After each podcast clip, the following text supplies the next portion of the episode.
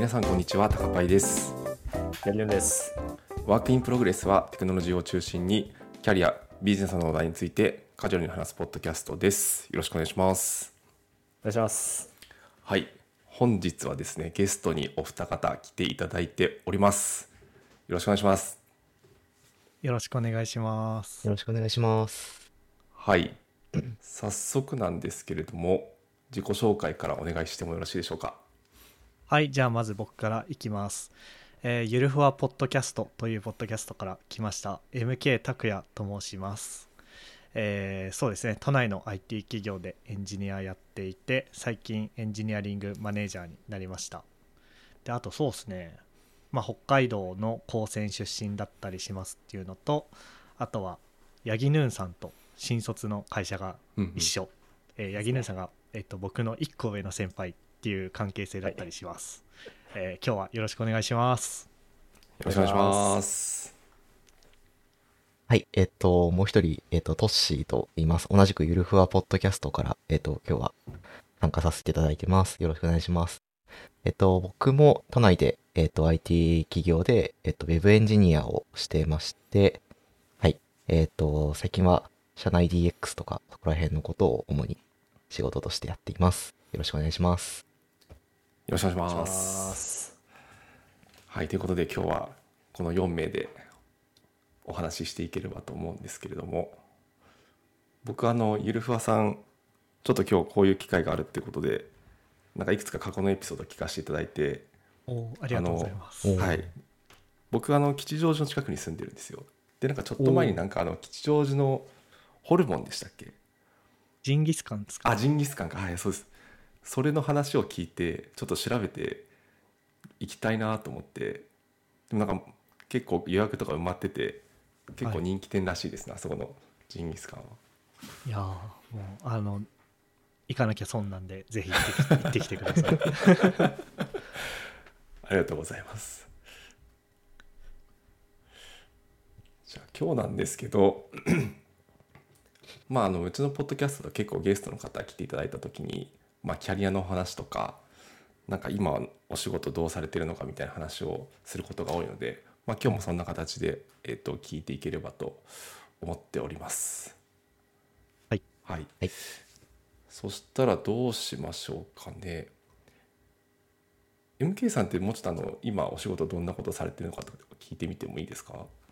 はい。えっと今はそうですね。あのー去年の2月に入社した某 IT 企業でうんえっとまあ、1年半ぐらい普通のエンジニアをやった後に、えー8月の半ばぐらいから、えーエンジニアリングマネージャーになりました。あのまあマネージャーって言ってもマネジメントって言ってもいろいろとなんつうのマネジメントドメインってあると思うんですけどとりあえず今は EM 見習いとしてピープルマネジメントっていうところに全振りしてやらせてもらってますうんうんうんうん。なるほどなるほどです。なんかマネージャーになるなろうと思ったきっかけとかそこら辺って聞いてみてもいいですか？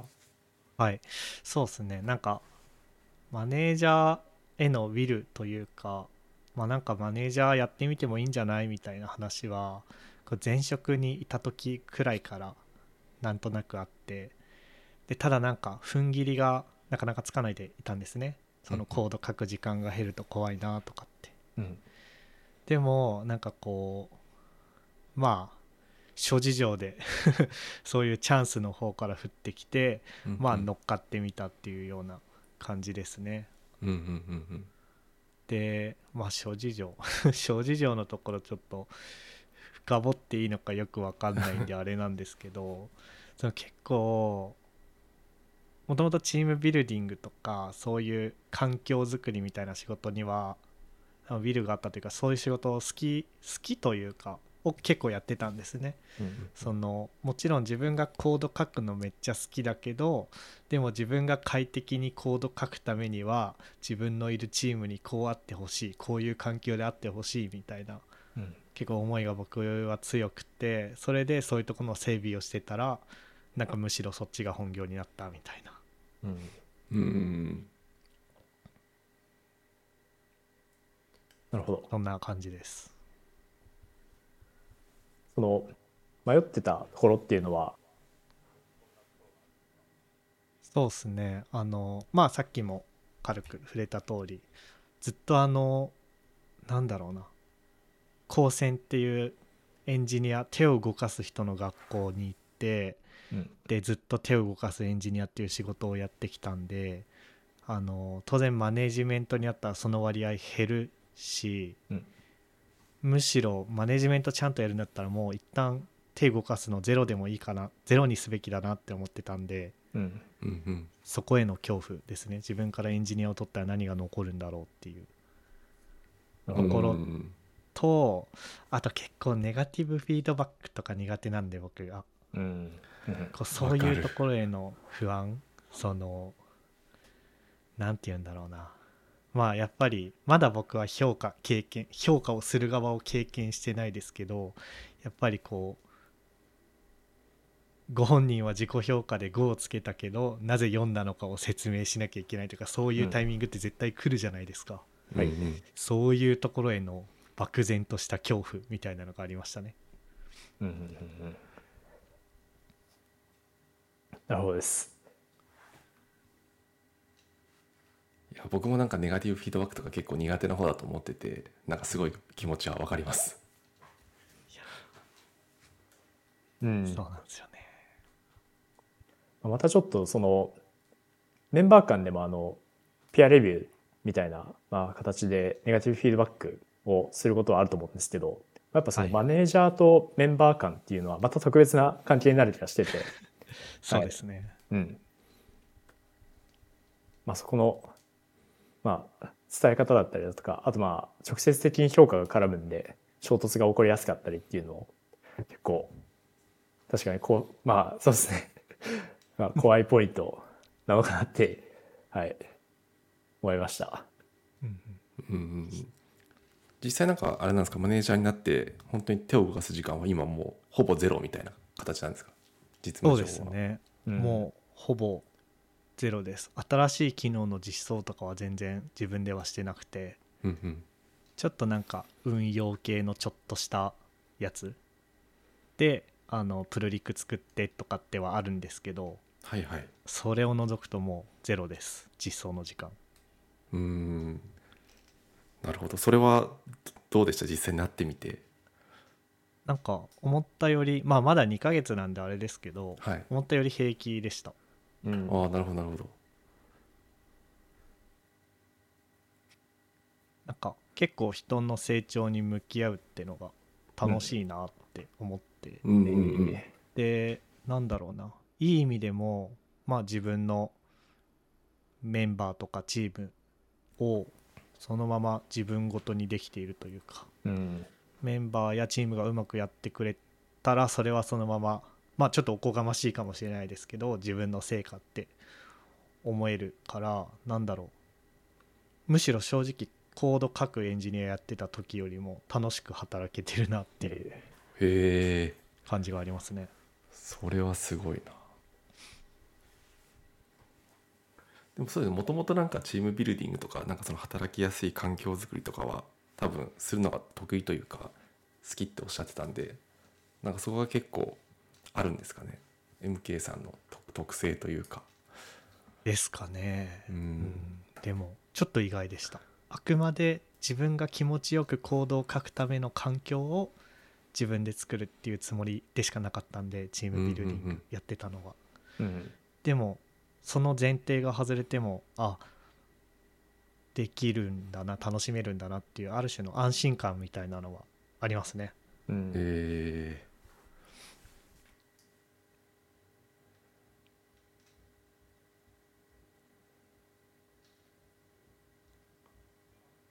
実際なんかそのいわゆるエンジニアとマネージャーって立場変わった時にはい、なんかこうなんていうんですかね普段の仕事で意識するポイントとか結構変わるのかなと思ってるんですけど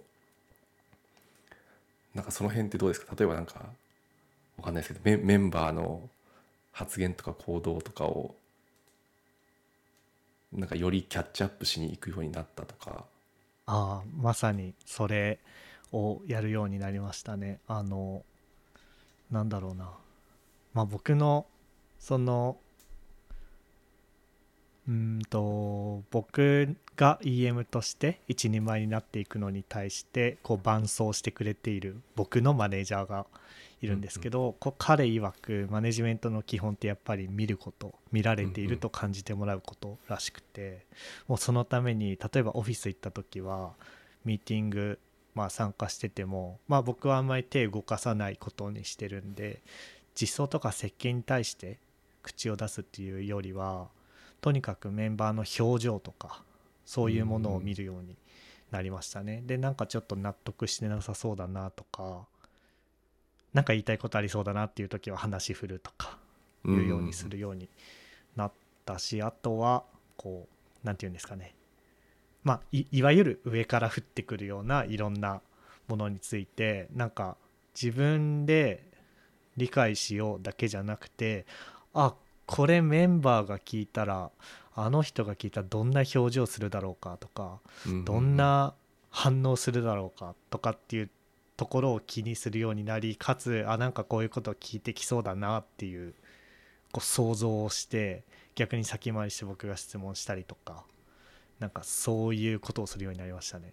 あのなので正直エンジニアやってた時よりも働く時間残業時間めちゃくちゃ減ったんですけど、うんうんうん、でも多分倍ぐらい疲れてますね。なんか こうスマートに早く上がってるんじゃなくて力尽きて定時で上がってるみたいな。はいはい。そういう感じです最近は。確かに頭の使い方とか結構変わりそうですもんね。うん。そうですね。あとチームがチームに内在している問題とかを先回りして、まあ、このままだと、まあ、例えば、まあ、例えばですけどある人がまあ退職してしまったりとかしたら全然もしかしたら回らなくなるかもしれないみたいな未来の脅威に対処するみたいなのも結構頭使いますよね。ああ確かにそうですねまあたまたまその僕のもとにアサインされているメンバーがあの新卒2人なんでまあ退職まで心配することはないって僕が言うと変ですけど 僕新卒半年で辞めちゃったんでその意味では注意すべきことかもしれないんですけどでも確かにそういうなんだろうな。退職までを頭によぎらせなかったとしてもあこれは彼らのモチベーション ダウンする要因になり得るなとかうん。そういう先回りはめちゃくちゃするようになってうんで多分それがめっちゃ疲れてると思いますうんうんはいありがとうございますそしたらちょっとトッシーさんの方のお仕事も伺ってみてもいいですか？あ、はい、大丈夫です。ちょっと答えらごめんなさいあのれる範囲で。10分ぐらい放あ置していえしまって いえいえ。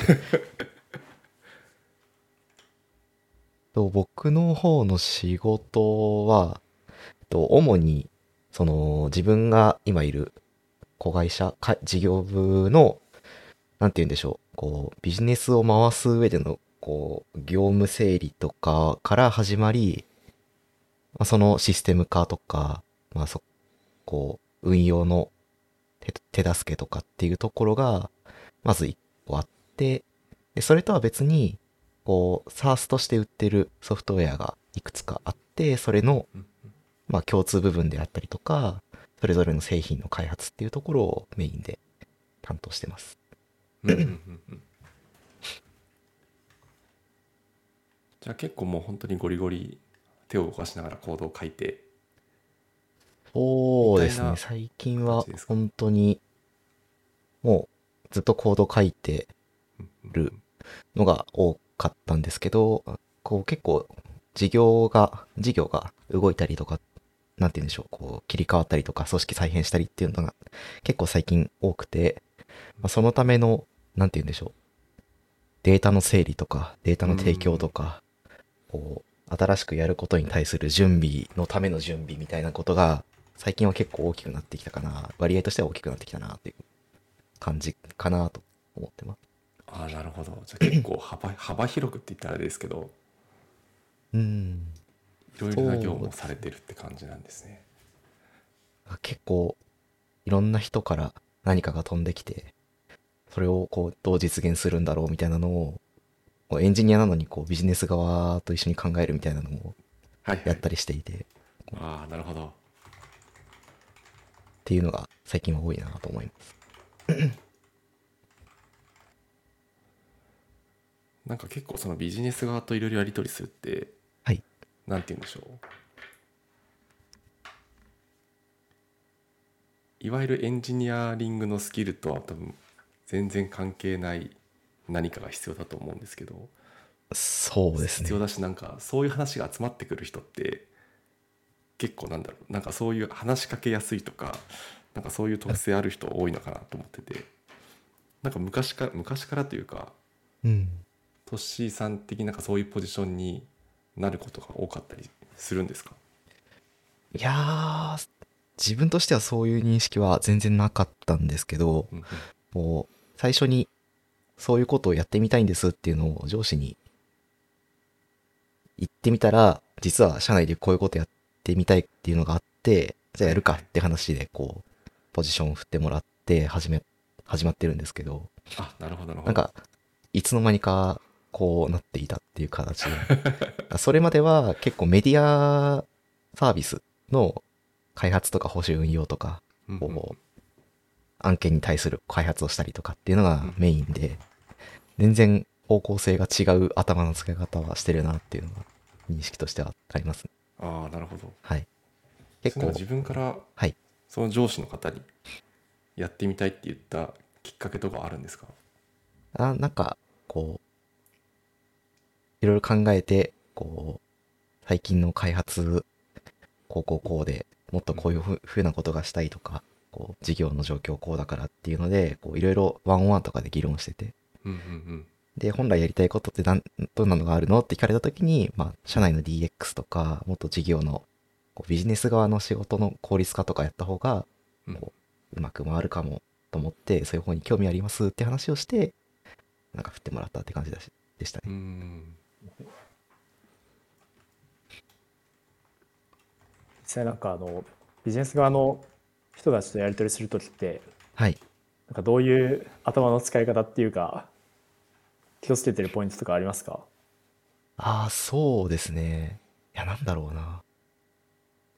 こうビジネス側の人って結構、こういろいろ背景があって、あれ、あの人はいこう言ってるし、あの人がこう言ってるけど、こうしなきゃいけないからどうしようみたいに、こう、結構、うんがんじがらめになってるけど、はい。解決しなきゃいけない、助けてくれ、みたいなのが結構多いと思ってて、はい。なんかそういうのの、こうちゃんと背景を聞き出すっていうところが、はい。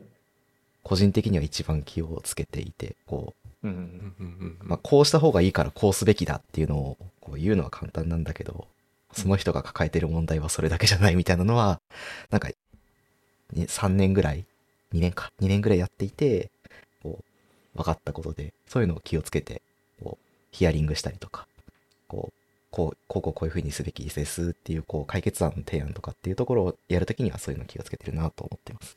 うんうんうんなるほどです。その関わる機会的にはあの その効率効率化とかそういう文脈が多いですかね。とですね、システムをこう社内で作って、そこにこうデータを貯めて登録して、で、えっと、なんて言うんでしょう、こうインフルエンサーマーケティングみたいな文脈のシステムを作って、こう社内で運用してるんですけど、そういったところで、まあ、なんて言うんでしょうね。その運用ですとか、うん。運用方法をこうしたいとか、あとはこう、こう変わるんだけど今どうなってるんだっけみたいなところの、こう、うん、回答とかっていうのが、まあ一番多いかなと思ってます。なるほどです。うんはいなんか僕もその社社内のまあ効率化みたいなのをたまにすすることがあったというかはい。それこそなんかビビズ側って例えばスプレッドシートでいろいろこうデータ管理してたりとか分析したりとかしてる方いるんですけど、はい。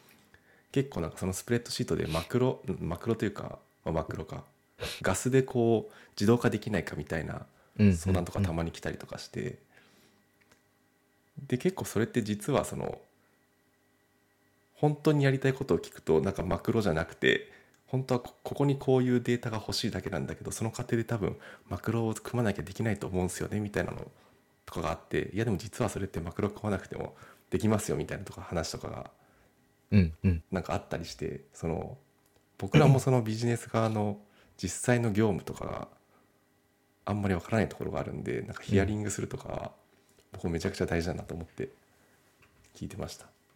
そうですねまさにうちでやシステム化してるのがそのスプレッドシートで管理していたデータうんうんをこう個人情報とかがもうスプレッドシート上で管理されてたりしたのでそれをこうセキュアな環境に放り込めるようにしてこう一元管理でこうなくさないでこう管理もしやすいようにしようっていうのがまあ最初のモチベーションだったので、うんうんそのうんなんて言うんでしょうね。複雑なスプレッドシートを4つくらいまたがないとデータの所在と 加工過程がわからないようなものをこう一元管理できるっていうのが、まあ、システム化した一番のこうポイントだったりするので、なんかその話はすごくわかります。なるほどなるほどいやなんかすごいスプレッドシートありますよねたまにありますあります。秘伝のタレが何台にもよっタレもそうてこうですし、もう所在が誰が管理してるどのスプレッドシートなのかわからないものを参照して、持ってきたデータを加工して、こうピボットテーブルにかけてぐるぐるぐるぐる回したりとかっていうの、うんうんうん。かなりこうビジネスサイドって多いじゃないですか。はい。そういうのをこう解き明かしていく作業は結構根気がいりますよね。えあとリダッシュやばくないですか？リダッシュクエリ。リダッシュクエリやばいっすうちもリダッシュ使ってますけど。散はい。同じようなクエリとかが多分ある気がしてますね、別の用事で作ったクエリのこのカラムだけ使うっていう感じでうんうん。全然違う用途で使われてるみたいなはいのとか。うんうん。ありますね。ありそうですねビッグクエリーのはい。超巨大テーブルをフルスキャンするクエリとかがな。ぜか走ってこうはい。B 級のプライスがめちゃめちゃ跳ね上がるみたいなのもあね。りますよね。ありますね。あれですね。はい。And now, a short commercial break. エンジニアの採用にお困りではないですか？候補者とのマッチ率を高めたい、辞退率を下げたいという課題がある場合、ポッドキャストの活用がおすすめです。音声だからこそ伝えられる深い情報で、候補者の興味・関心を高めることができます。ピトプでは企業の採用広報に役立つポッドキャスト作りをサポートしています。気になる方はカタカナでピーとパと検索し X またはホームページのお問い合わせよりご連絡くださいちょっとあの話聞いてて思ったんですけどなんかエンジニア、まあ、やっていく上であのなんだろうこれは皆さんのあるか分かんないですけどそのある意味まあコードを書いてればまあアウトプットは出るじゃないですか。はい。はい、うんまあただそれだけじゃなくてあの実際にその他の職種の人たちとあのコミュニケーションしていかないとまあ行った方がもっと大きな価値が出せるってあると思うんですよね。うんううんん。はい。で実際まあなんだろうそのコードを書いてればいいだけみたいなまあ考えってちょっと古くなってきてるのかなっていうのを感じるんですけどなんかだんだんそのまあエンジニアでもそのちゃんとコミュニケーション取れないとダメだよねっていうのがなんか標準になってきてる気はするんですけどなんか一方でそのどんぐらいフレンドリーさって必要なのかなっていうのはちょっと個人的に気になってて、うんほう。うん。うん、結構そのある程度フレンドリーじゃないと話が来ないみたいなのもあると思うんですよね。いやありますよ絶対。ありますね。はい、なのでまあただその質問に対してきちんと答えてれば一応コミュニケーションにはなると思うんですけどなんかどんぐらいフレンドリーさって大事だと思いますか？特に。FK さんとか 割とあの過去回もちょっと聞かせていただいたんですけどはい。その話しやすいっていう言葉をもらったみたいなことをあエピソードで話されてて。あはい。で、まあ、MK さんこう話しててもフレンドリーだなって思うんですけど。そうですね。なんかあれその話しやすいって何の話でしたっけ？ポッドキャストの。ポッドキャストの、ちょっと何話かは忘れてしまったんですけど、はい。何話だっけかな？うん。でも、こう、周りから、周りからよく言われることかな？なんか、なんかビジネス周りの人たちから、はいなんか話しやすいって言われるみたいな話をしてた記憶がありますね。ああはいはいはいはい、まあでも多分はい自己認識というか自分のブランディングとしてもそうやってやってるんではい。あのそうなんですがうん。逆にでもなんだろうそれこそ今の会社に来て半年ぐらいの時になんか MK さんのスラックの文章は圧があるみたいな。長文みたいな。えはい。フィードバックを。まあ、はい。いわゆるビズサイドの人からもらったことがあってなんかこうもっと絵文字をつけた方がいいよとかいうフィードバックをもらったがなんか結構うまくいかなくて。うん。で最終的にあのスラックのコミュニケーションは多分そのフィードバックを経てあんまり変わってないんですが、はい。あの今の会社週1強制出社なんでう。うんん出社日にこの会えばわかるじゃないですか僕のこの人懐っこさ、だからそそれでカバーしつつ、はいまあ。ちょっとスラックはねあのエンジニアありがちだけどこう淡々としてるから、ねはい淡々とちょっとそこはごめんねみたいなうん感じでカバーすることに成功しましたなるほどです。なるほどです。でも、ある程度やっぱ、硬硬くないっていうか、ある程度こうオープンだよみたいな姿勢は持っておいた方が、そういう印象を与えておいた方が いいんですかね。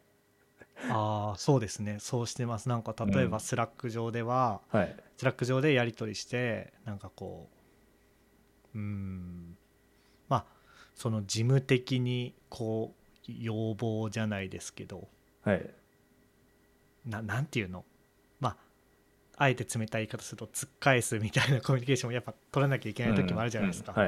それをわそれがあったとしてもこうまあもちろんスラック上のテキストコミュニケーションでも頑張りつつ出社した時にうん。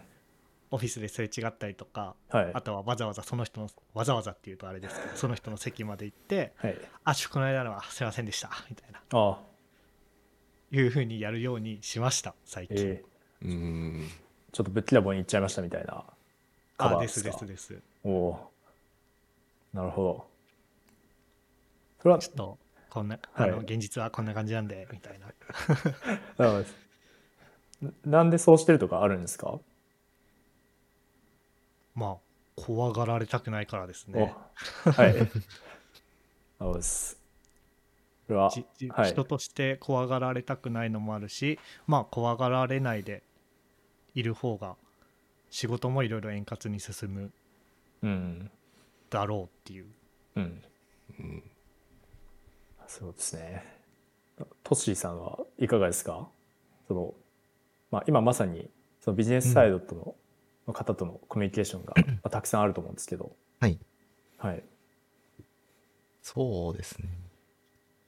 最近違うんですけど、この仕事を始めたタイミングはもう女性のスタッフの方とのコミュニケーションしかしないぐらい、うん。もう女性100%のチームとこう、んいろいろ進めるっていうのがあったんで、なんかこう、角が立たない言葉遣いを選んだりとか、もちろんこう、なんていうんですか、精査を使っ、あの、感じさせるような言葉を使わないとか、こう、表情をか柔らかくするとかっていうのは、はいすごく気にして、こう、対面のコミュニケーションはしていましたし、はい。まあ、テキストチャットの方も、こう、なるべくこう、絵文字を適度に、こう、差し込んで、うん。もうなんて言うんでしょう。よ文章を読み進めたところで、こう、インパクトが、はい。なんか、こう、ネガティブなインパクトが発生しないように、こう、気をつけたりとかっていうのは、かなりこう、気を使った記憶があって、まあ、うんそれが生きて、今もこう、いきなりコミュニケーションする人とかも、こう、はいなるべく、こう、円滑に、相手にこう、なんて言うんでしょう、話しかけやすい、また話しかけようと思ってもらえるような、こう、コミュニケーションっていうのは、なるべく意識してやっうん。出ましたね。なるほど。まあ最初の方結構失敗してて、はい。上司とのワンオンワンでもっとあの時はこうした方がいいかもねみたいなのは結はい。構フィードバックをもらってて、まあそれを実践してなんとか改善して、こうそのチチームからの信頼を勝ち取っていったみたいなところがあるかなと思うので、その話しかけやすさみたいなところはすごく重要。ただただこう機械的にはい。問い合わせにコミュニケーション返していくだけだと多分うまくいかないんだろうなっていうのがこう最近やってて思うところです。うんうん。うんなんか逆にそれで心がけてて、これは心がけたからこそうまくいったなみたいな経験もあったりするんですか？うーん多分心がけてうまくいったというよりもなんかその心がけないでこう衝突することがうん多分良くなくて、うまくいくことがこう、なんて言うんでしょう平常であるべきみたいな形でこう、あると思うんですよ。なんか相手相手もそういう認識になるしコミュニケーションって常にやらなきゃいけないことはい。じゃないですか。はい。だからこう、うまくいくことの方が当たり前みたいな風になっていて、なんか、うん。うまくいったなって思うよりも、こううん何事もなかったなっていうことの方が、こう、価値だなとあ 思ってます。あ、なるほど。はい。なるほどまあでもフレンドリーな方がなんか個人的にはいいと思っててうん、うん。結構、うんいわゆるなんか信頼残高みたいな話あるじゃないですかはい、はい。はい。あれが溜まっていくとこっちからも仕事依頼しやすいとか、うん、そういうのはめちゃくちゃあると思ってる派なので、はい。うん、なんかその分なんかね仕事が集中ししちゃうみたいな話はもしかしたらあるかもしれないですけどうんう。んなんかその分自分が困った時に助けてくれる味方が増えるっていう面ではなんか個人的にはすごいフレンドリーな方がいいなと思いますけどね。なるほど。うん、持ちつ持たれつで。もう一つもたれつでまあ文面とかだと、こう、絵文字使ったりするのも苦手な人もいると思うんですよね。うんうんうん。めっちゃ苦手です なんか、ちょっと無理してる感感じつつ自分もやっちゃうみたいな。あえなんかあのお母さんとかおじいちゃんとかから来る LINE みたいになりません？僕らが絵文字使うと なんか、そうかもしれなまい。丸ままおじさん公文みたいなのが、そこには発生してるみたいなのが結構うあんります。なるほど。その、うんそれでも頑張るか、ちょっと、まあ、オフラインでカバーするか。うんそうそううん。はい。それそれがきつすぎて僕はオフラインに振りました うん。ありがとうございます。面白いですね。面白いはいそんな感じで話してきましたがなんか八木さんから聞きたいこととか追加であったりします？そうですね。まあ、僕からは、ちょっとあの、話を聞いていると、MTA さん、あの、たくさんご転職をされているということなので、なんか、はい。それぞれの変遷とかも、ちょっと伺ってみたかったんですけども、そうですね。